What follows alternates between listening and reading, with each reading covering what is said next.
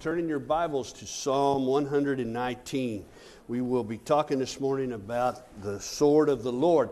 Uh, those scriptures read earlier were in reference to the Word of God and being the sword of God. Psalm 119 is, happens to be the longest chapter in the Bible. We're going to just try to cover the first eight verses this morning, okay? So rest well. All right, let's stand together. And, uh, well, before you stand, I'm sorry. I'm sorry, I wanted to show you a picture. We see these on television all the time, don't we?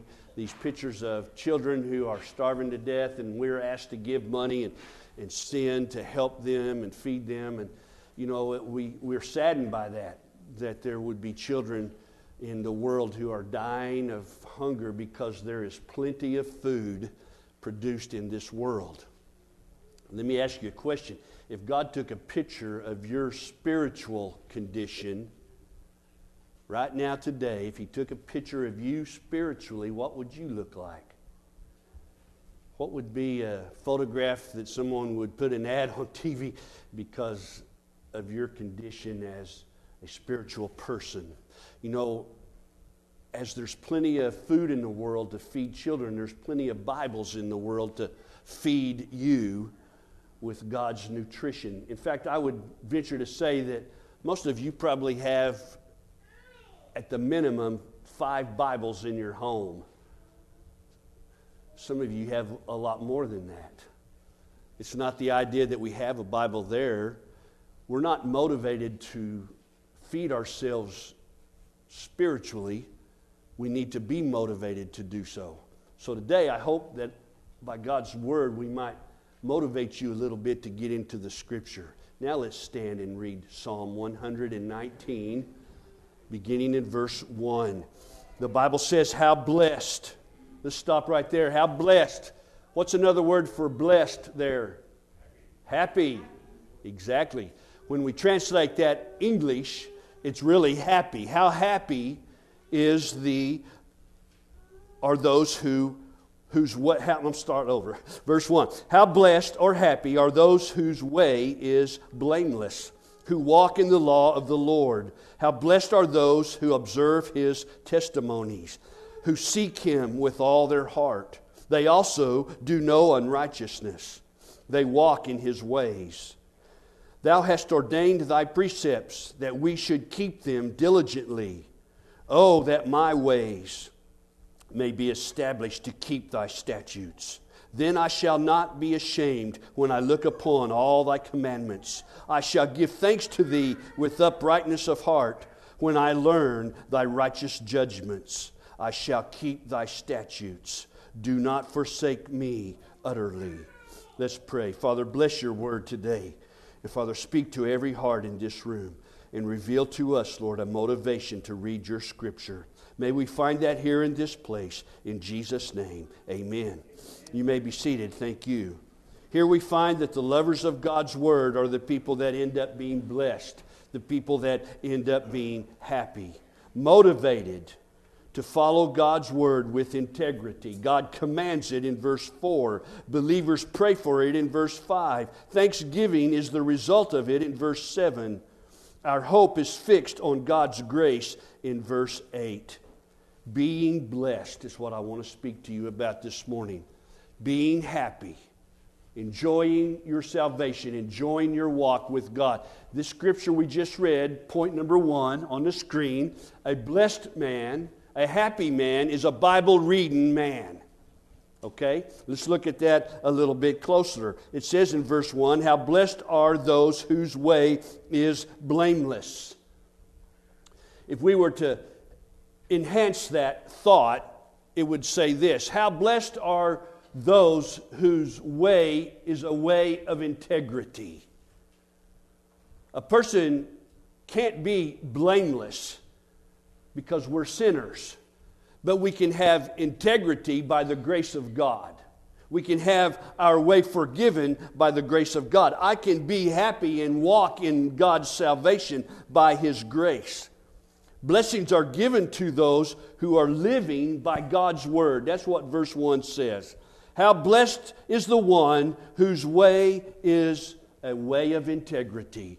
How blessed is that man who walks in the law of the Lord, who walks in God's ways. Amen. We can read a lot of words into that to try to explain it, but it gives us the idea that if I'm walking in God's ways, then I can be happy. That's the result. Well, how do I know God's ways unless I'm reading God's Word? This is His way for me to walk. If you're not reading the Bible, then you are wandering around without direction. Oh, yeah, you've got a way you're going. You've got your way decided. You've got your ideas for you to follow. You understand all of that, but that's not the way to be happy. And that's not the way to be blessed. Certainly not the way to God, to go your way. So I need to be going God's way, and He's given me Scripture to follow and to be obedient to. Blessed are the people who submit to the ways of God, who submit to His Word. We see there in verse 1 a couple of words way and walk. Life is a matter of direction, life is a matter of progress, life is a matter of you having a destiny.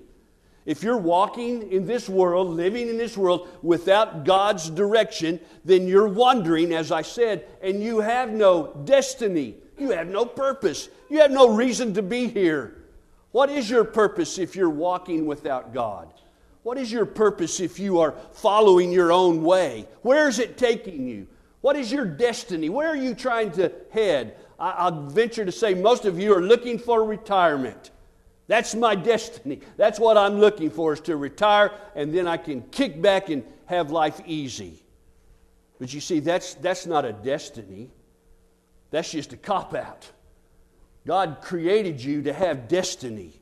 God created you with purpose, and it wasn't for you to retire. You know, that's the American way. That's the upper 5% of the world living way. The other 95% of the world don't look at retirement because there isn't such a thing. Amen? There isn't a retirement there for them. They live life and keep going until they drop, breathe their last, and die. That's the way of the world. You and I are blessed to be in this great country because we have something called retirement. We have something called welfare. I've been to Mexico several times. You know what? They don't have that down there. They don't have welfare. I go into homes of people there, and guess what? Their moms and their dads and their grandpas and their grandmas are living with them because there aren't retirement homes. There aren't senior citizen centers. There's not Medicare. We don't even have an inkling of the idea what it is to live in that shape and form. God gave you purpose and destiny all the way to the end. It's not to retire, it's not to get rich, it's not to put every, all your eggs in one basket, it's to live for Him. That's where you're going to find happiness. How happy is the man who walks in God's ways? Amen. That's what the scripture is telling you. Happy is the man who walks in the ways of the Lord. This blessedness is not by chance, it's not by duty, it's not by performance. I don't look at the Bible and then I say, I'm going to go out and I'm going to keep the Ten Commandments today and I will be happy. That's not what we do. That's, not, that's by duty, that's by performing. I'll, I'll give you an example. Verse 2 ends with this who seek him with all of their heart. How blessed is the man who walks in God's ways, because at the end of those ways is God. So, as Christians, we don't walk by the ordinances and the precepts and the statutes and the testimonies of God so that we can be fulfilling them. You might think that, you might feel that's the reason we walk in Him is to fulfill them. But let me tell you why they are there. Because they all end up at the presence of God. They all end up where God is.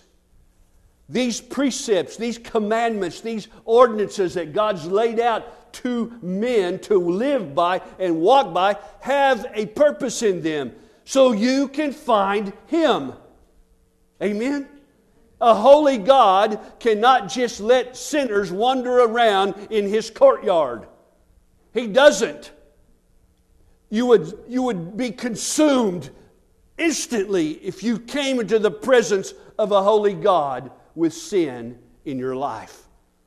That's why God said to the Israelites, to Moses, Don't let them come up to this mountain. If they touch it, they will be consumed. God is holy. So, in order for me to have relationship with this holy God, my sin has to be dealt with. And the laws and the commandments and the precepts and the testimonies and the ordinances that God gave us were to lead us up to his presence. Amen. That's why we follow these. Look what it says in 1 John chapter 1. If we say that we have fellowship with him and yet walk in darkness, we lie and do not practice the truth. But if we walk in the light, as he himself is in the light, we have fellowship with one another. And the blood of Jesus, his son, cleanses us from all sin. You say you have fellowship with God, but you've got sin in your life? You're lying. That's what that says. You're lying.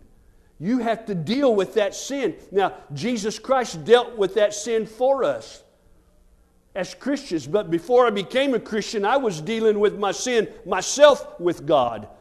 That's why when I would pick up the Bible before I was a believer, I would try reading things in here, and it made no sense to me. Oh, yeah, I knew there were people that understood it and they tried to teach me, but I could not grasp the meaning of the Bible. Why? Because I had sin in my life. And this Bible was going to lead me to Christ. And without Him, I couldn't understand it. So, the first step we do in dealing with our sin is to come to the Savior. That's why God gave us these ordinances and these laws and these commandments. Not to bring me to despair. God, I can't keep these things. There's too many of them. I can't live this way. It's impossible because I fail day by day by day. What am I supposed to do? God said, Now you're finally getting it, son. I gave you these to show you the perfect way to me. But you can't live them, can you? I said, No. And he said, Then let me point you to the one who can help you. And these scriptures pointed me to the Savior. You see, the Savior came and he lived the ordinances and the precepts and the testimonies and the commands. He did it. And therefore, I must go to him to find help. And then he did something on top of that. He gave his life for me. He died on the cross for me. I should have been on that cross. I should have given my life for my sin, but Jesus stepped in and he died for me. Man, I love that man now. I want to know that man. The scriptures were given to us to drive us to the Savior because we couldn't fulfill them. We couldn't keep them. And so as we come to the Savior, we see what He's done for us. He died in our place, He was the sacrifice for my sin. I should have offered that with my life. Jesus stepped in my place. Jesus stepped in your place. Now we can have this fellowship with God, right? Look what it says in 1 John. If we say we have fellowship, but we walk in darkness, we lie. And we do not practice the truth. But if we walk in the light as He Himself is in the light, we have fellowship with each other. Not you and me fellowship, me and Him fellowship, you and Him fellowship. Vertical fellowship, not horizontal fellowship. We have fellowship with each other, and the blood of Jesus, his Son, cleanses us continually of our sin. Continually cleanses us of our sin. Amen. Who's the happy man? The happy man is the guy that's got this figured out. That's who the happy man is. The man who reads the Bible is the blessed man because he understands what Jesus has done for him. Amen. Now, this word in verse 2, look at it with me. How blessed are those who observe his testimonies. What's a testimony? Well, we say that in church a lot. Hey, get up and give your testimony. Share your testimony. A testimony is words that I say to you that you hear that tell of what Jesus has done for me. That's my testimony, my story. So when it says here that we observe God's testimonies, what is he referring to? He's referring to what God says, God's words say about sin and holiness. All right? What does the Bible say about sin? The wages of sin is death. You sin, you're going to die for it. But it also says that in holiness, the way to life is through Jesus Christ. Because he paid for that sin that brought my death, Jesus paid for it. So now there's what God's testimonies say about sin and holiness. That's what verse 2 is referring to. Look at it again. How blessed are those who observe his testimonies about sin and about holiness, as God has been teaching us. As I told you, the result of God's testimonies is not so that you can put a check by your box and say, Look what I've done. I've kept the testimonies, I've kept the ordinances, I've kept the commands of God. Therefore, He's going to let me into heaven. You see, that's not the idea behind the testimonies of sin and holiness. The idea behind it is that they would lead you to the presence of God. That's the result He's after. He's not after your perfection. You hear me? He's not after your perfection in keeping all the rules. He's after a one on one fellowship with you. He wants your heart. He wants what you can only give. You can't give Him your goodness, you don't have any. You can't give him your holiness, you don't possess any. You can't give him all your money, it's already his. You can't give him all your cattle, they already belong to him. The only thing you have that you can give him that he wants is your heart. You see that? So that's why we follow the commands and the testimonies and the statutes. God's after a fellowship with you, a fellowship with me. Not a rule keeper, not a goody two shoes, not a holier than thou. God wants somebody who wants Him, a fellowship, a one on one. That's what He's after. That's what the idea of Psalm 119 is trying to teach us. The ways that we walk are, can be pleasing to God if we walk in obedience to His Word. Now, you say, Brother Clay, I'm working on that, and I'm striving to do that because all of my ways are not quite God's ways yet.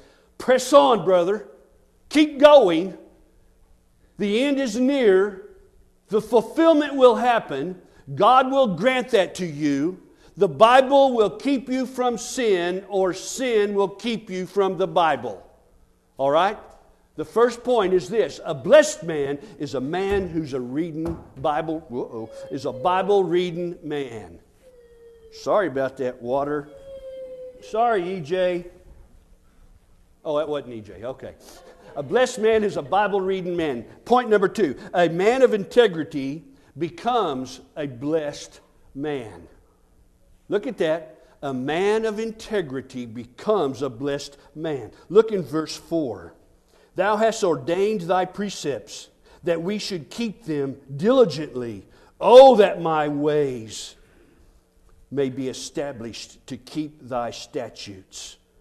You see, searching for God and for his presence is grounded in his word, and we do that with all of our heart. God's command is for us to do this diligently. It's not by accident that you're going to find God. It's not by chance that you're going to find Him. We have to strive to keep the commandments so that we can find the presence of God. God must give us that will. Look what he says in verse 5 Oh, that my ways may be established. God puts that desire, that motivation to keep his laws and to live by them, he puts that in our new man. We are not naturally prone to live toward God. In fact, we are naturally opposed to Him. That's why when you sin, you hide. That's why when this church isn't full today, because people don't want to come in and deal with their sin and the guilt of it, and so it's easier to stay away from church than it is to go and hear that preacher talk about my sin. Amen? That's it. And so it's easier to stay away than to come and deal with your sin. But God wants you to deal with it. Somebody's got to deal with it. And you and I need to see that. He puts the new desire to follow God in our new man when we become saved. My ways, that he says here in verse 5, is just my normal mode of action. All right? My normal way of living life. That's my ways. God's ways are permanent ordinances, permanent decisions. Amen. God has established them from long ago, and He says, This is the way to find me. Walk this way. Do these things, and you will find my presence. That's what we're after His presence in our life. Without God's help, our life would become a wreck. You know, all of us have to obey the traffic signals and, and the traffic laws. If, if all of us went out and just drove home today from church and we didn't stop at a stop sign or a red light or yield at an intersection, what would happen? There would be wrecks everywhere, right? There would be wrecks all over the place. We have red lights to prevent us from having accidents. Now, I know when you're in a hurry and you run downtown Lindsay and you're trying to get across town and them four lights hit you all at the same time red, that's aggravating. But four red lights in a row is way better than a wreck. Amen? God's Word has red lights in it. They're for a purpose to protect you, to keep you safe, to let traffic of life intersect and go every day without incident or accident. But guess what? God's Word also has green lights. Love each other. Peace, patience, kindness, goodness. What are the red lights? Don't be angry. Don't be resentful. Don't be a gossip. Don't be a hater. Deal with your sin. Those are things that we have to do. Red lights and green lights. God gives us all those protections, all that correction, all that direction. Remember, I said God's not interested in your perfection. He's interested in your direction. He wants you to come to Him. He wants you to come into His presence. It's only through the Holy Spirit's power in us that we can keep God's commandments. Before I was a Christian, I couldn't keep any commandments. I was a failure at all of them. But when I became a Christian, suddenly I had a power. What was that power? The Holy Spirit. And when an opportunity or a temptation came my way to break one of those commandments, it was like a red flag in my face waving.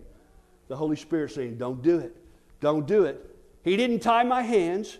He didn't bound me and tie me up where I couldn't do it. He just said, Don't do it. Don't do it. Gail uses this analogy. Every time temptation came to her, the Holy Spirit would put a picture of Jesus hanging on the cross, dying for her. Man, if that won't stop you from sinning, I don't know what would. The Holy Spirit does that. He empowers us, He puts these things in our life new. And we see what it is to walk with God. And suddenly we're motivated to do that because being with Jesus and in His presence is a thousand times greater than some sin that I'm tempted to commit. Amen? And so God does that for us. The man of integrity becomes the blessed man. As you obey God, as you walk in His ways, suddenly you become blessed. Look in verse 6. It says there, Then I shall not be ashamed when I look upon all thy commandments. Then I shall not be ashamed. Why was I ashamed? Why would I be ashamed? Because I can't keep them. And I'm ashamed of that. But then I got Christ in me, just as I talk, and the Holy Spirit empowers us. Once we commit our life to live, then we can come before God unashamed. Right? We can come before Him. This book, this law of God, is like a mirror. And what the mirror does is it reflects me. As I look and read the scripture, I say, wow, that's speaking to that part of my life. That's speaking to that sin that I'm in. That's speaking to that uh, gossip that I'm spreading. That's speaking to the lies. That's speaking to the whatever the sin might be. God reveals that, and we see ourselves in those scriptures. And as we see ourselves in those scriptures, then we see our sin in those scriptures. And God says, I'm showing you who you are, not to drive you down, but to raise you up. I don't want you to be in despair about who you are. I know who you are. I know you're made of dust. I know you're frail. I know you're weak. But I'm showing you who you are in these scriptures so you'll turn around and you'll repent and you'll come to me. So the Bible is a mirror, and we see ourselves in it all the time. It's not to bring despair into our life, it's so that we'll turn from our sin and turn to God. The blessed man, the Bible reading man, becomes the blessed man as he walks, as he turns, as he repents from God. Now, this law was designed, as I said, to drive us to the Christ, to drive us to salvation. We couldn't keep it, but Jesus did and now he offers salvation to us. So we go to him to receive that salvation. Now, when I receive Christ, now I'm not ashamed. Jesus took my shame on the cross and dealt with it. Oh, I, I, I hate myself when I slip up and sin. I hate that I do that, but I'm not ashamed now because I can come to God and the blood of His Son, Jesus Christ, cleanses me of that. When I confess it, He cleanses.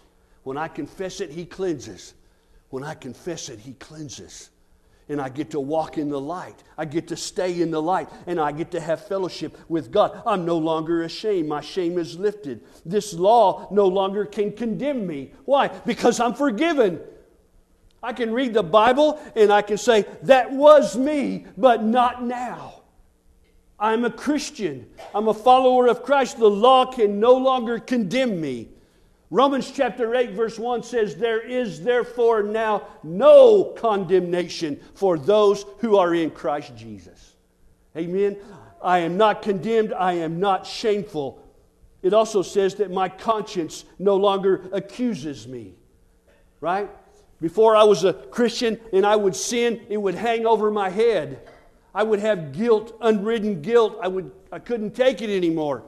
When I came to Christ and He paid for that sin, it gave me new life. Now, when I commit sin, then I'm not accused of it because the devil is the only one who accuses.